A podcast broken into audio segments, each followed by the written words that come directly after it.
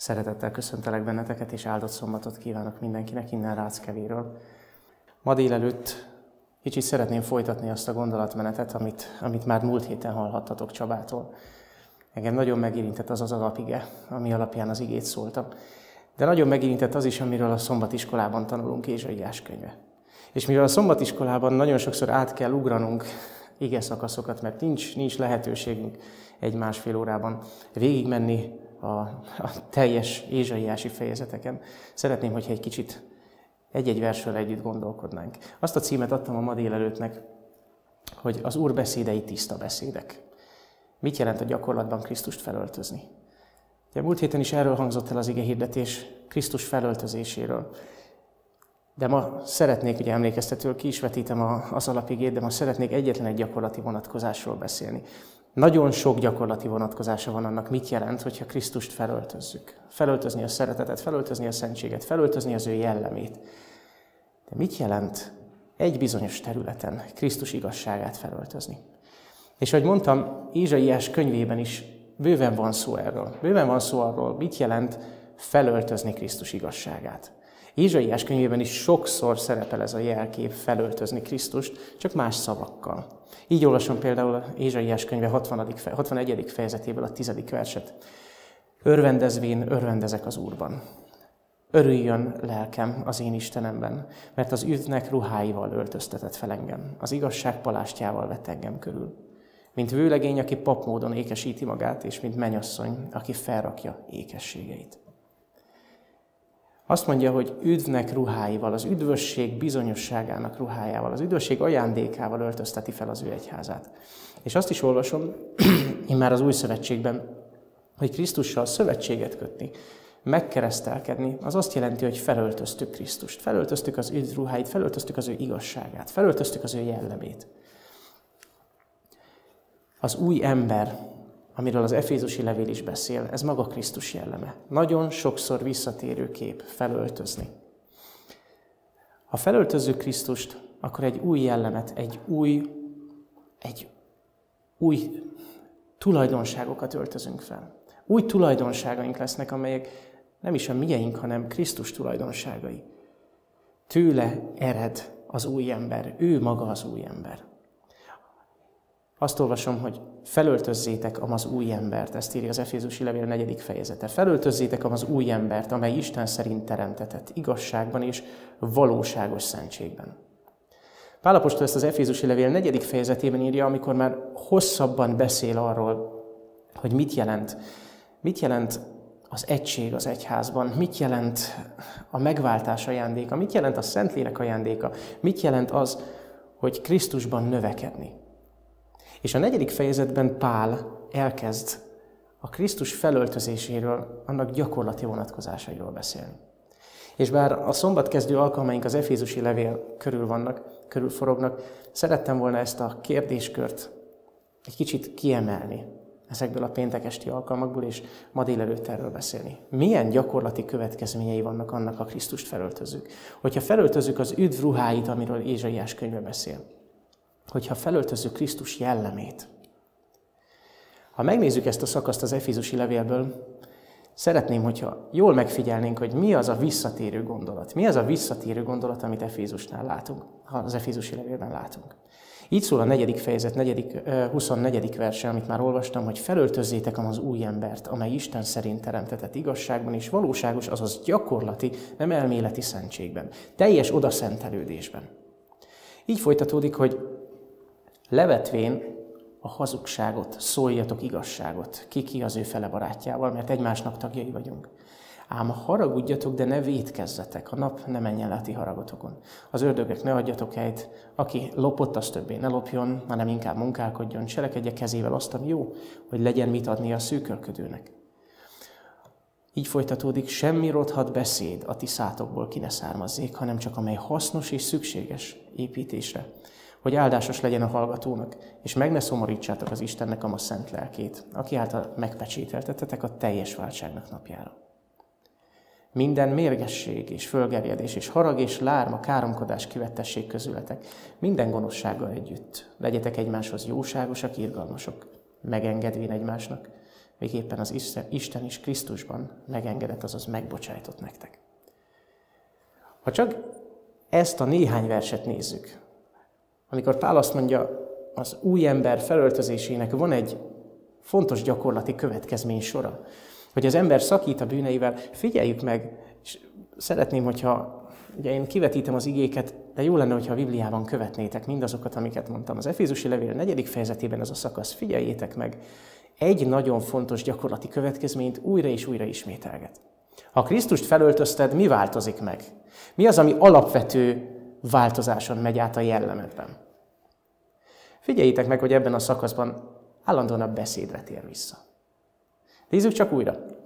Azt mondja, ha felöltözött Krisztust, az új embert, valóságos szentséget, akkor az első és legfontosabb jele az, hogy leveted a hazugságot és igazságot szólsz. Beszéd.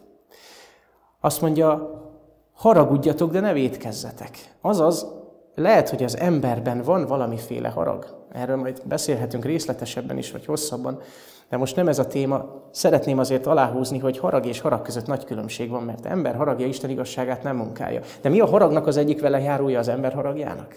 Hogy az ember megmondja a magáét. Haragudj, de ne védkezz. Aztán így folytatja, semmi rothat beszéd, romlott beszéd a ti szátokból ki ne származik. Ugyanazt a szót használja itt Pál, mint amit Jézus mondott a fügefára, amelynek nem voltak gyümölcsei. Egy rossz fügefa volt. Használhatatlan, mert nincs gyümölcse. Azt mondja, semmilyen romlott beszéd a ti ne jöjjön ki. Aztán így folytatja, minden mérgesség, fölgerjedés, harag és lárma, káromkodás kivettessék közületek. Minden fölgerjedés, harag, lárma és káromkodás kivettessék. Újra csak a beszéd, harag, hazugság, hiába való beszédek, rothat beszédek. Úgy tűnik, hogy Pálapostolnak valahogy nagyon erős benyomása volt arról, hogyha a valóságos szentséget akarjuk felöltözni, azaz, ha Krisztust akarjuk felöltözni, annak az egyik fontos jele, jelzője az, hogy a beszédünk megváltozik. Igen, a szavaknak óriási hatalma van. Azt írja nekünk a példabeszédek könyve, hogy mind az élet, mind a halál a nyelv hatalmában van. Ez vonatkozik az emberre, mert tényleg a szavainkkal ölhetünk, de vonatkozik Istenre is, aki egy szavával feltámaszt. Igaz? Mind az élet, mind a halál a nyelv hatalmában van. És hagyj hozzak egy-két gyakorlati példát. Vannak, akik egyfajta erkölcsi nagyságnak vélik önmaguk jellemében azt, hogy ami a szívemen, az a számon. Ezzel azt fejezik ki ezek a barátaim, hogy ők őszinték.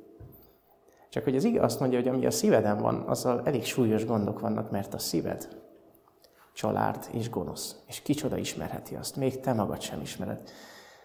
Testvéreim, ami a szívemen, az a számon, az nem egy jellemerősség, az egy jellemgyengeség. És lehet, hogy van benne egyfajta őszinteség, de sokkal jobb lett volna, hogyha inkább meg sem szólalunk. Minden harag, minden lárma, minden fölgerjedés, kivettesség. A Biblia szerint a nyelv tűz. Jakab apostol azt mondja, hogy a nyelv tűz a gonoszság összessége. Úgy van a nyelv, ami tagjaink között, hogy megszeplősíti az egész testet. Azaz, beteggé teszi az egész testet, és lángba borítja életünk folyását, maga is lángba borítatván a gyehennától. Tudnélik, az utolsó ítélet tüzétől. Az Isten haragjának tüzétől.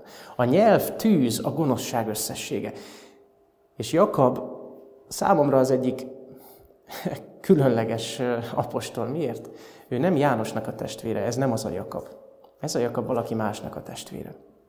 Aki ezt a levelet írta, a forrásokból úgy tudjuk, és a Bibliából is, hogy ez a Jakab, ez bizony Jézusnak egy igen kései tanítványa, olyannyira kései, hogy egészen gyermekkorától lehetett volna Jézus tanítványa, de nem volt.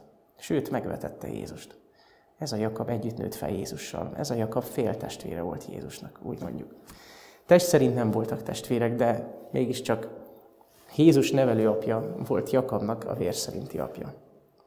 Az a József, aki feleségül vette Máriát, annak a József, az a József özvegy volt, és voltak gyermekei. És Jakab egyike ezeknek a gyermekeknek.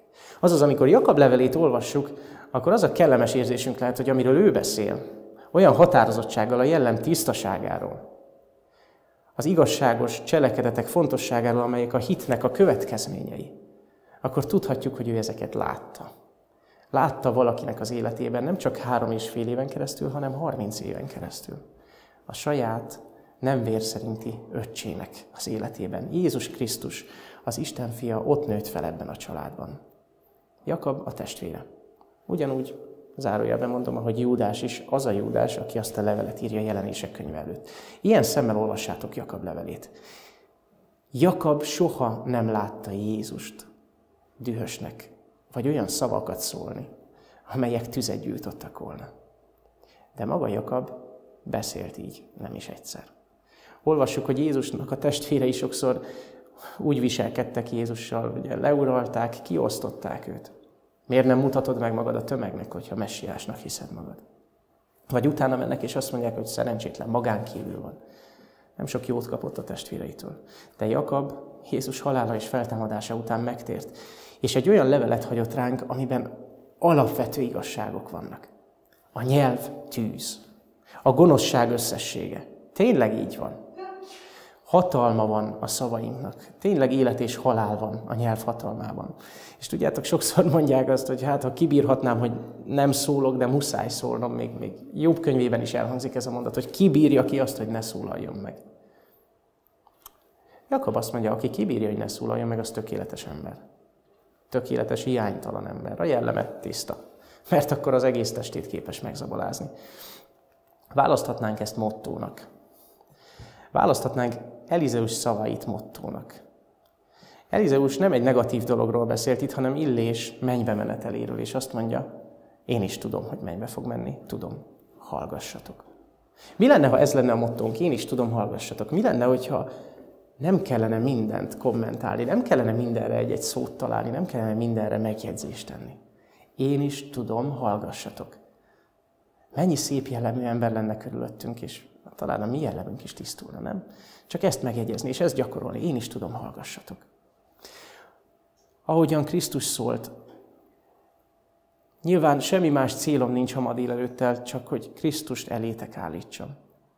Szeretném, hogyha megnéznék egy, egy, egy néhány vetületét Krisztus jellemének. Hogyan beszélt ő? Már azzal az igével, amelyel, amelyel bejelentette küldetését, ugye Ézsaiás könyvében azt mondja, hogy azért jöttem, hogy erősítsem a megfáradtabb beszéddel. Azért jöttem, hogy vigasztalást adjak. Az utolsó beszédei arról szóltak, hogy ő el akarja küldeni a vigasztalót. Jézusnak az egész munkássága, bár az igazság egyetlen szavát sem hallgatta el, mégis mindig szelíden tette, mégis mindig szeretettel tette. Mégis mindig kifejezte azt, hogy bár megfeddelek, bár kemény szavakat szólok, de az életemet adom érted. Jézus megtehette azt, megtehette azt, hogy Péter apostolnak a szemébe mondja, hogy távozz tőlem, sátán. Mert Péter tudta, hogy ő a megváltó. Tudta, hogy bízhat benne. És később megértette azt, hogy a megváltás azt jelenti, hogy az életével váltja meg őt. Jézus szelíd és alázatos szívű volt, és arra hív minket, téged és engem, hogy tanuljuk meg tőle az ő módszerét. Tanuljuk meg, hogy ő szelíd és alázatos volt. Azt olvasom Ellen Goodwhite-nál a 31. kéziratban, 1903-ban írta le ezeket a sorokat. Soha ne szóljunk, dur, soha ne szóljatok durva, heves szavakat. És jól figyeljük meg ezt a mondatot. Egyetlen elhamarkodott, meggondolatlan szó a lélek pusztulását okozhatja. Ezt megismétlem. Egyetlen elhamarkodott, meggondolatlan szó a lélek pusztulását okozhatja. Az ilyen szavak hatására a lobbanékony természet legrosszabb indulatai ellenállássá válnak. Beszéljetek úgy, ahogy Krisztus beszélt. Ez mély benyomást tesz majd a fiatalokra, és ők is udvariasan és tisztelettel beszélnek majd. Emlékezzetek, hogy örökölt és szerzett hajlamaitok vannak, amelyeken uralkodnotok kell. A jellemnek naponként meg kell szentelődnie, finomodnia, tisztulnia. Nem azért vagyunk itt a Földön, hogy Krisztus jellemét megtanuljuk követni.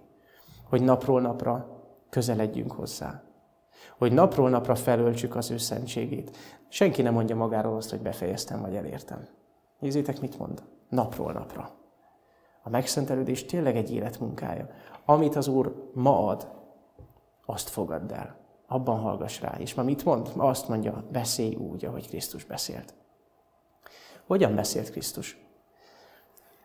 Csak, egy, csak két példát engedjetek még. Engedjetek meg. Egyszer Jézus azt mondja, egyszer egy százados odajött Jézushoz, és azt kérte, hogy Uram, csak egy szót szólj, és meggyógyul az én szolgám. Hogyan szólt Jézus? Csak egy szót szólt, és meggyógyult a szolga. Nyilván nem mondhatom azt, hogy most kezdjétek ezt gyakorolni, hogy szóljatok egy szót, és valaki meggyógyul. De hogyha vigyázunk a nyelvünkre, hogyha Krisztust öltözzük fel, és tőle kérünk tanácsot, hogy mit mondjunk, a szavaink gyógyítólag hathatnak másokra. Olyannyira, hogy az Istennek van egy ígérete, hogy ez egészen a fizikai gyógyulásig is elvezethet. Amikor Jézus kiárasztotta a szent lelket a tanítványokra, akkor a tanítványok csak egy szót szóltak, és a betegek meggyógyultak. Azt mondja Péter apostol, aranyom és ezüstöm nincs, de amin van, azt adom. Kelj fel és járj. Názereti Jézus nevében. Kelj fel és járj. És az a beteg felkelt járt. Ahogy Jézus csak egy szót szólt, és a betegek meggyógyultak, úgy a tanítványok is, amikor elnyerték a szent lelket. És Isten ígérete nem változott a mai napig. Ő még mindig ígér valamit az ő egyházának, hogy eljön egy nap, amikor kiárasztja az ő lelkét, és ugyanezek a dolgok meg fognak történni. De addig, ma, Vajon nem lehetne, hogy a szavainkkal egymás lelkét gyógyítsuk? Vajon nem lehetne, hogy úgy beszéljünk, ahogy Krisztus beszélt, csak egy szót szólj? Abban a szóban legyen gyógyulás, abban a szóban legyen gyógyítás. Még egy fontos szempont, ami Krisztus szavaira elmondható volt. Kétségbe vonhatatlan tekintéllyel beszélt. Jézus úgy beszélt, ami nagyban különbözött koravallási tanítóitól. Azt olvasom, azt olvasom, hogy úgy tanította őket, mint akinek hatalma van, és nem úgy, mint az írástudók. Mint akinek hatalma van. A Jézus életében Ellen Goodwhite így kommentálja ezt az igét. Jézus tanítása egyszerű volt. Mégis úgy beszélt, mint akinek hatalma van. Ezt a, ez a jellegzetesség élesen megkülönböztette tanítását mindenki másétól. És nézzük meg ezt a kontrasztot. A rabbik, azaz a törvénytudók, a kor teológusai fenntartással és kétkedve beszéltek, mintha az írásokat így is, meg ellenkezőképpen is lehetne értelmezni, és a hallgatók napról napra bizonytalanabbak lettek. Jézus azonban kétségbe vonhatatlan tekintéllyel tanította az írásokat. Bármiről beszélt, hatalommal tette, mint akinek szavát nem lehet vita tárgyává tenni. Jézus az Isten fia volt, teljes volt lélekkel, de vajon nem azt ígéri nekünk, hogy betölt az ő szent lelkével? Ez az én imádságom, és ez az én vágyam, hogy úgy szóljam az igét. Akár hova megyek, akár a szószéken állok, vagy a gyermekeimmel beszélek, vagy keresztségre készítek. Szeretnék olyan egyszerűen, és kétségbe vonhatatlanul szólni, mint ahogy Jézus tette. Hogy az írás ne legyen vitatárgya. Mennyire, mennyire szép tulajdonsága ez Jézusnak, mennyire vonzó tulajdonsága. Soha nem hagy maga után kétséget. Nem fenntartással és kétkedve beszél, nem hagy bizonytalanságot. Ha Jézus szavait hallgatod, a lábadat kősziklára állítja. És akkor jöhet vihar. Meg beleütközhet, beleütközhet a szél a házba. A ház megmarad, a ház nem dőlhet el. Jézus a megöletett bárány. És egy nagyon szép messiási proféciát tanultunk az elmúlt időben, talán két héttel ezelőtt, szombatiskolán, a megöletett bárányról, az Isten szenvedő szolgájáról. Azt olvastuk Jézusról, hogy mint bárány, amely mészárszékre vitetik, hallgatott, és nem nyitotta meg a száját a saját védelmében. És végül azt olvassuk, hogy úgy halt meg, hogy nem találtatott gonoszság a szájában. Pedig, amikor Jézust elítélték, mindent megpróbáltak, hamis tanukat állítottak. Megpróbáltak valamit beleadni a szájába, amit ő soha nem mondott. Nem tudtak bizonyítékot találni ellene, mert nem is volt szájában nem találtatott álnokság. Ez volt Jézus beszéde. Ilyen volt Jézus beszéde. Nos, elmondtam, hogy Jakab mit mond, hogy milyen kellene, hogy legyen a beszédünk. Hogy ne legyen tűz, amely embereket öl. Láttátok, hogy Jézusnak milyen a beszéde.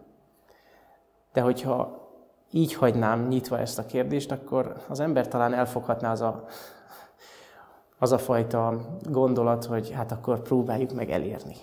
Akkor ezentúl hallgatni fogok, akkor ezentúl vigyázok a beszédemre, akkor ezentúl majd jobb leszek. Nekünk nem ez a feladatunk. Nekünk az a feladatunk, hogy megkapaszkodjunk Isten ígéreteibe. Az akarat akkor van jó helyen, ha az Isten kezében van. Mi az ígéret? Most hát eredj, én leszek a te száddal. Ezt mondja az Úr. Ezt mondta az Úr Mózesnek. És ezt mondja az Úr minden hívőnek, aki szeretne úgy beszélni, ahogy Jézus beszélt. Most eredj, én leszek a te száddal. Ugyanebben a szombatiskolában tanultuk egy néhány héttel ezelőtt a hatodik fejezetet Ézsaiás könyvéből. Ugye milyen jó volt ez a negyed év? Ézsaiás könyve különösen sok tanítást tartalmaz számunkra. Különösen sokat beszél Jézus jelleméről. Azt olvassuk Ézsaiás könyve 6. fejezetében, a 6.-7. versben, hogy hozzám repült egy a szeráfok közül, tudnélik, akik az Isten trónja körül álltak, és a kezében eleven égő szén volt, amelyet fogóval vett az oltárról. Arról az alanyoltárról, amely az Isten trónja előtt van. És azzal illette a számat. És azt mondta, íme, ez illette ajkaidat, és hamisságod eltávozott, és bűnöd elfedeztetett. Hogyan lehet a beszédünknek megtisztulni? Nem pusztán az akaratról van szó. Sőt, ha az ember izzad, hogy most aztán, most aztán ő hallgatni fog, akkor belül fog forrongni, és ami a szívben van, az előbb-utóbb feltör. Talán még nagyobb erővel. Nem tudjuk megváltoztatni magunkat. És bármennyire is vágyunk rá, nem tudjuk a beszédünket sem megváltoztatni. De egy dolgot tehetünk. Odaállhatunk az Úr elé. Oda mehetünk. Oda mehetünk az ő jelenlétébe. És elmondom, hogy ez nagyon rossz érzés lesz először. Mert Ézsaiásnak is rossz érzés volt. Dánielnek is rossz érzés volt. Nem azért, mert az Úr rossz, az Úr jóságos, az Úr szent, az Úr dicsőséges, hanem Dániel, Ézsaiás, Ezékiel, és bármelyik prófét, amelyik látta az Úr dicsőségét, mindegyik meglátta a saját szerencsétlen és koszos jellemét. A legnagyobb profétákról szólok, és mindegyik koszosnak találta saját magát. Jaj, nekem elvesztem, mert tisztátalan vagyok, és tisztátalan ajkú nép között lakom. Ez volt Ézsaiás felkiáltása.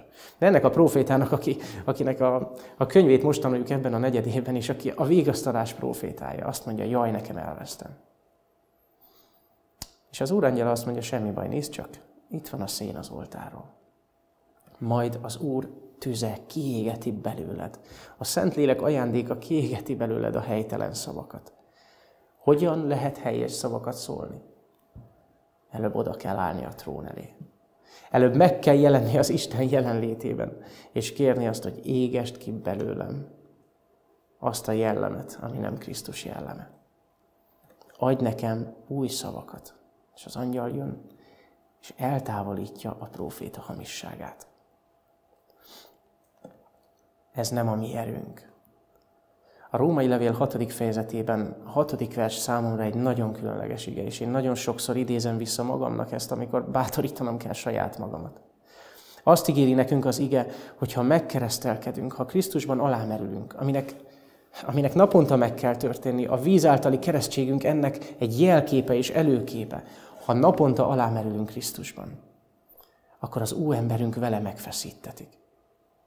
Beszéltünk az új emberről, aki maga Krisztus, Krisztus jelleme, őt kell felöltöznünk.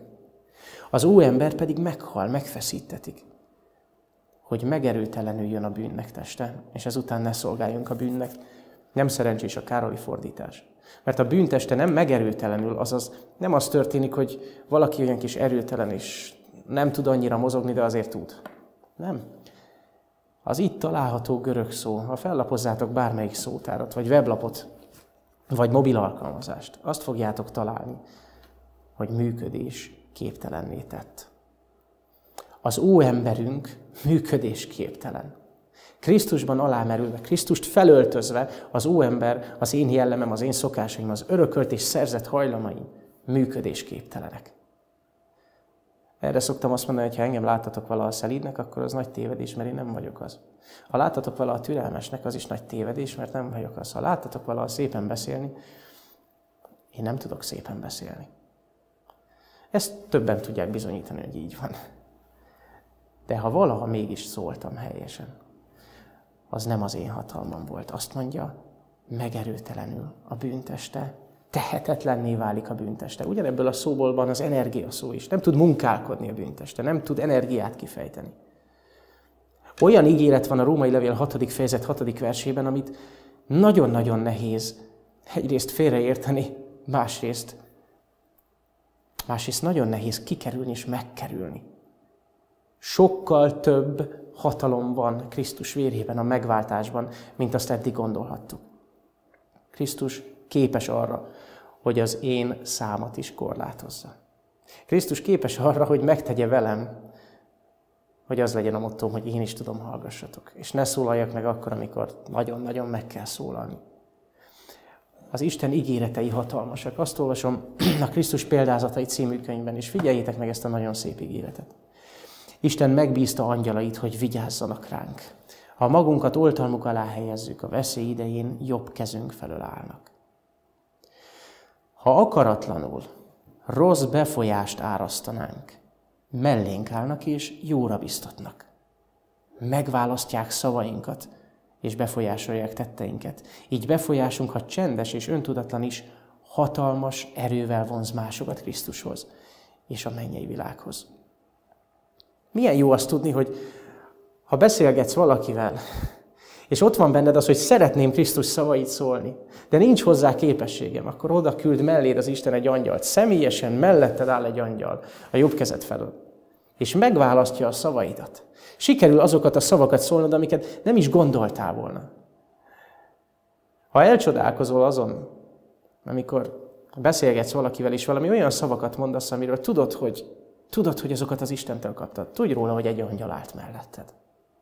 Igen, ha kérjük őt, akkor tényleg szenet vesz az oltáról, kiégeti belőlünk a gonoszságot, lehetetlenné és tehetetlenné teszi a bennünk lévő indulatokat. Ez az ő ígérete. Még a beszédünk is megváltozik. Az angyal ott áll melletted, és megválogatja a szavaidat. Micsoda ígéret ez?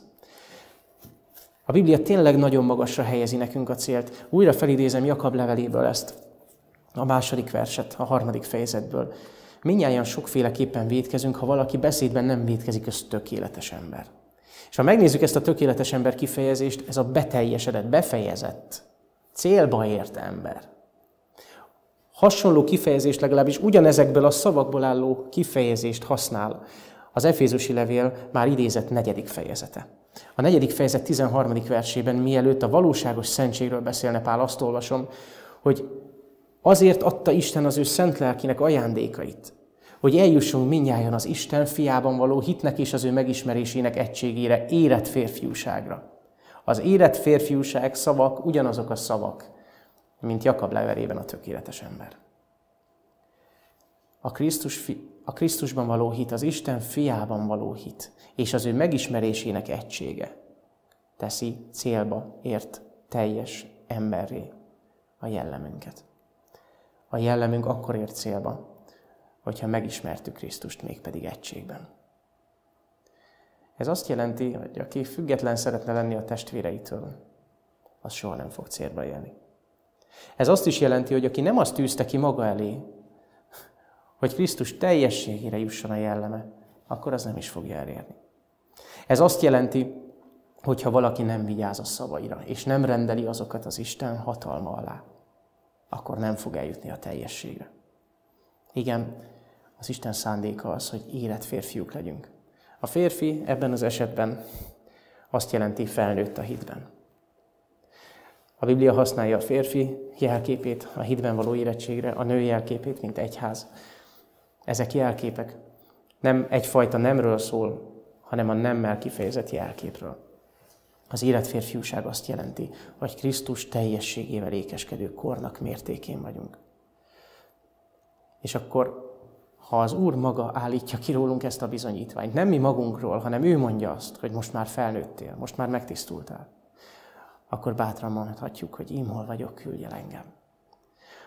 Ha az oltáról vett színnel megérinti az angyaloszánkat, hogyha tényleg ott van az angyal és megválogatja a szavainkat, akkor van értelme a missziónak, akkor van értelme a küldetésünknek, akkor van értelme az ígéről beszélni. És tudjátok, mi, akik szózéken állunk, sokszor szoktunk erről beszélni. Nem is idéztem fel Jakab levelének a, ezt a versét. Így kezdődik a harmadik fejezet, hogy ne legyetek sokan tanítók. Mi, akik szószéken állunk, sokszor beszélünk erről, és sokszor felötlik bennünk, hogy ítélet alatt állunk. Amit az ember elmond, annak befolyása van.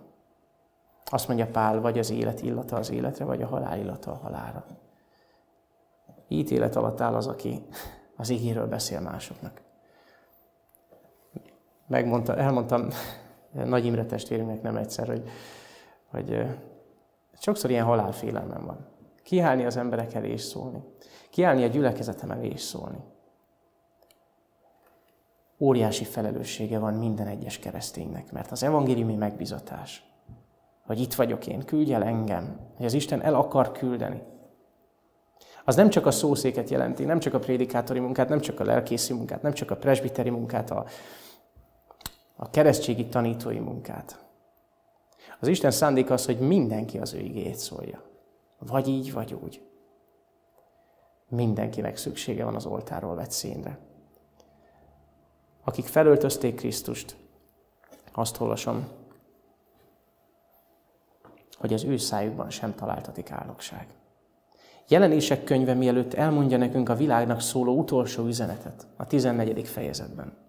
Mielőtt elmondja azt az üzenetet, amit mindenkinek hallania kell, minden népnek, nemzetnek, ágazatnak és nyelvnek, előtte bemutatja azoknak a jellemét, akik majd ott állnak az Isten trónja előtt. Ezt a jellemet itt a Földön kell felöltenünk, ez Krisztus jelleme. Ezt nem a feltámadáskor húzzák majd ránk. Itt a Földön kell Krisztus valóságos szentségét felöltenünk. És az a jellem, ami ott látszik jelenések könyve 14. fejezetében, az most itt a Földön a próbaidő alatt. Ezért nevezzük próbaidőnek. A próbaidő alatt kell, hogy ránk kerüljön. Itt a Földön ígéri nekünk Jézus azt, hogy adok neked fehér ruhát, hogy öltözeted legyen. És az ő szájukban, akik ott állnak, nem találtatik álnokság. Honnan ismerős ez a kifejezés? Ézsaiás könyve 53. fejezetéből. Krisztus a szenvedő bárány szájában nem találtatott álnokság. És akik őt követik, azoknak is az egyik fontos jellemzője, hogy szájukban nem találtatik álnokság. Ez a valóságos szentség, amiről Pálapostól beszélt. És akkor bátran mondhatjuk azt, hogy itt van a szentek békességes tűrése. Itt, akik megtartják Isten parancsolatait és Jézus hitét. Az egyháznak, írja Ellen White, most, napjainkban kell felöltenie szépséges ruháját. Mi ez a ruha? Krisztus, a mi igazságunk. Ma kell felöltenünk a szépséges ruhát, Krisztust, a mi igazságunkat. Állítsuk helyre, és mutassuk be a világos, határozott különbséget a világ előtt. Emeljük magasra Isten parancsolatait és Jézus hitét. Ugye ez a harmadik angyal üzenete, a hitáltali megigazulás. Lássák meg a szentség szépségét annak természetes fényében. Természetes fényében, ebben nem lehet semmi mesterkélt. Nem lehet Jézus igazságát, nem lehet az ő az ő szentségének szépségét elszínészkedni. Nem lehet, nem lehet a saját hatalmunkból és a saját erőnkből elérni. Különböző módszerekkel, önfegyelmezéssel, stb. A jelenformálás azt jelenti, hogy Krisztust keresed naponta. És elmondod neki, hogy tehetetlen vagyok. Jaj, nekem elvesztem, tisztátalan ajkú vagyok. Adj nekem szavakat. Adj nekem szavakat, hogy ne gyújtsak tüzet. Ad nekem szavakat, amelyek vigasztalnak, adj nekem szavakat, amelyek gyógyítanak. Adj nekem csendet, hogy tudjak hallgatni, még akkor is, ha én is tudom. Ha ezt elmondod minden reggel, ő hallja. Nem szükséges, hogy a nyelvet tűz legyen. Nem szükséges, hogy szúrj, és nem szükséges annak, aki hallja a szúrást, hogy visszavágjon, és aztán robbanjon a család. Nem szükséges az, hogy tökéletlenek legyünk, mert nem tudjuk meglabolázni se a nyelvünket, se a testünket, se az indulatainkat. A Biblia azt mondja, én adok neked nyelvet. Az Isten ígérete az, elküldöm az angyalomat, és melletted fog állni. Az Isten ígérete az, hogy én leszek a te száddal. Az Isten ígérete az, hogy lásd, ez a szén kiégette belőled a gonoszságot. Az Isten ígérete az, hogy felöltözhetjük Krisztust. Azt olvasom Ézsaiás könyve 59. fejezetében, és ez a záróiga, amit idézni szeretnék ma. Általában elválasztjuk az 59. és 60. fejezetet, de most próbáljuk meg ezt a, azt a két verset együtt olvasni. Ez az új szövetség. Velük ilyen szövetséget szerzek, szól az Úr. Lelkem, amely rajtad megnyugszik. Kiről van szó? A Szentlélekről. Lelkem, amely rajtad megnyugszik, beszédeim, amelyeket szádba adtam, el nem távoznak szádból és magodnak szájából. És magod magvának szájából, így szól az Úr, mostantól örökké, ezért kelj fel, világíts, mert eljött világosságod, és az Úr dicsősége rajtad feltámadt. Ha keresztény emberként, ha Krisztus követőként, ha hetednapi adventistaként szeretnénk betölteni a küldetésünket, szeretnénk, hogyha rajtunk is, ránk is igaz lenne ez az ígéret, hogy kelj fel, világíts, mert eljött világosságot, és ha szeretnénk megélni azt, hogy az Úr dicsősége rajtunk is, rajtam is, rajtad is feltámad, szükségünk van erre a szövetségre, szükségünk van arra, hogy ő nekünk adja az ő szent lelkét. És ha az ő szent lelkét nekünk adja, annak lesz egy fontos jele, hogy az ő beszédei, az Isten beszédei, amelyeket a szánkba ad, el nem távoznak a szánkból. Úgy fogunk szólni, ahogy Krisztus szólt. Ez az ő ígérete. Hiszel ez az ő ígéretének? Ez a kérdésem ma délelőtt, és ez a felhívásom ma délelőtt. Szeretnél hinni az ő ígéretének? Ő azt mondja, lelkem, amely rajtad megnyugszik, az én beszédeim, amelyeket szádba adtam, el nem távoznak szádból, ezért ne fékelj fel, világíts. Mert a te világosságod az én világosságom, mondja az Úr. Nem magadtól világítasz. Én adom a világosságodat. Ez a világosság, ez maga Krisztus. Ő a világ világossága, és én azt kívánom magamnak és mindannyiunknak, hogy Jézus Krisztust felöltözve a gyakorlati életünknek ezen a szegmensén, ami talán az egyik legfontosabb szegmens, mint egy tengely olyan, mintha ezen állna vagy bukna minden, a beszédünk területén. Látszódjon meg Krisztus jelleme, hogy azt mondhassa rólunk az Úr, hogy a ti szátokban sem találtam álnokságot, ahogy az én egyszülött fiam szájában sem. Úgy legyen. Ámen. Atyánk, hálát adunk neked a te ígéretedért. Hálát adunk neked a te egyszülöttedért, aki számunkra példakép, megváltó, az erőforrása. Mi nem tudjuk a mi jellemünket átformálni, és mi nem tudunk helyes szavakat szólni. Számodra a szív gondolatai a legfontosabbak, és a szív teljességéből fog szólni a száj. Nem lehet képmutatóskodnunk előtted, és nem is akarunk, hanem azt kérjük, hogy tisztítsd meg a szánkat. Tiszta beszédet adj nekünk,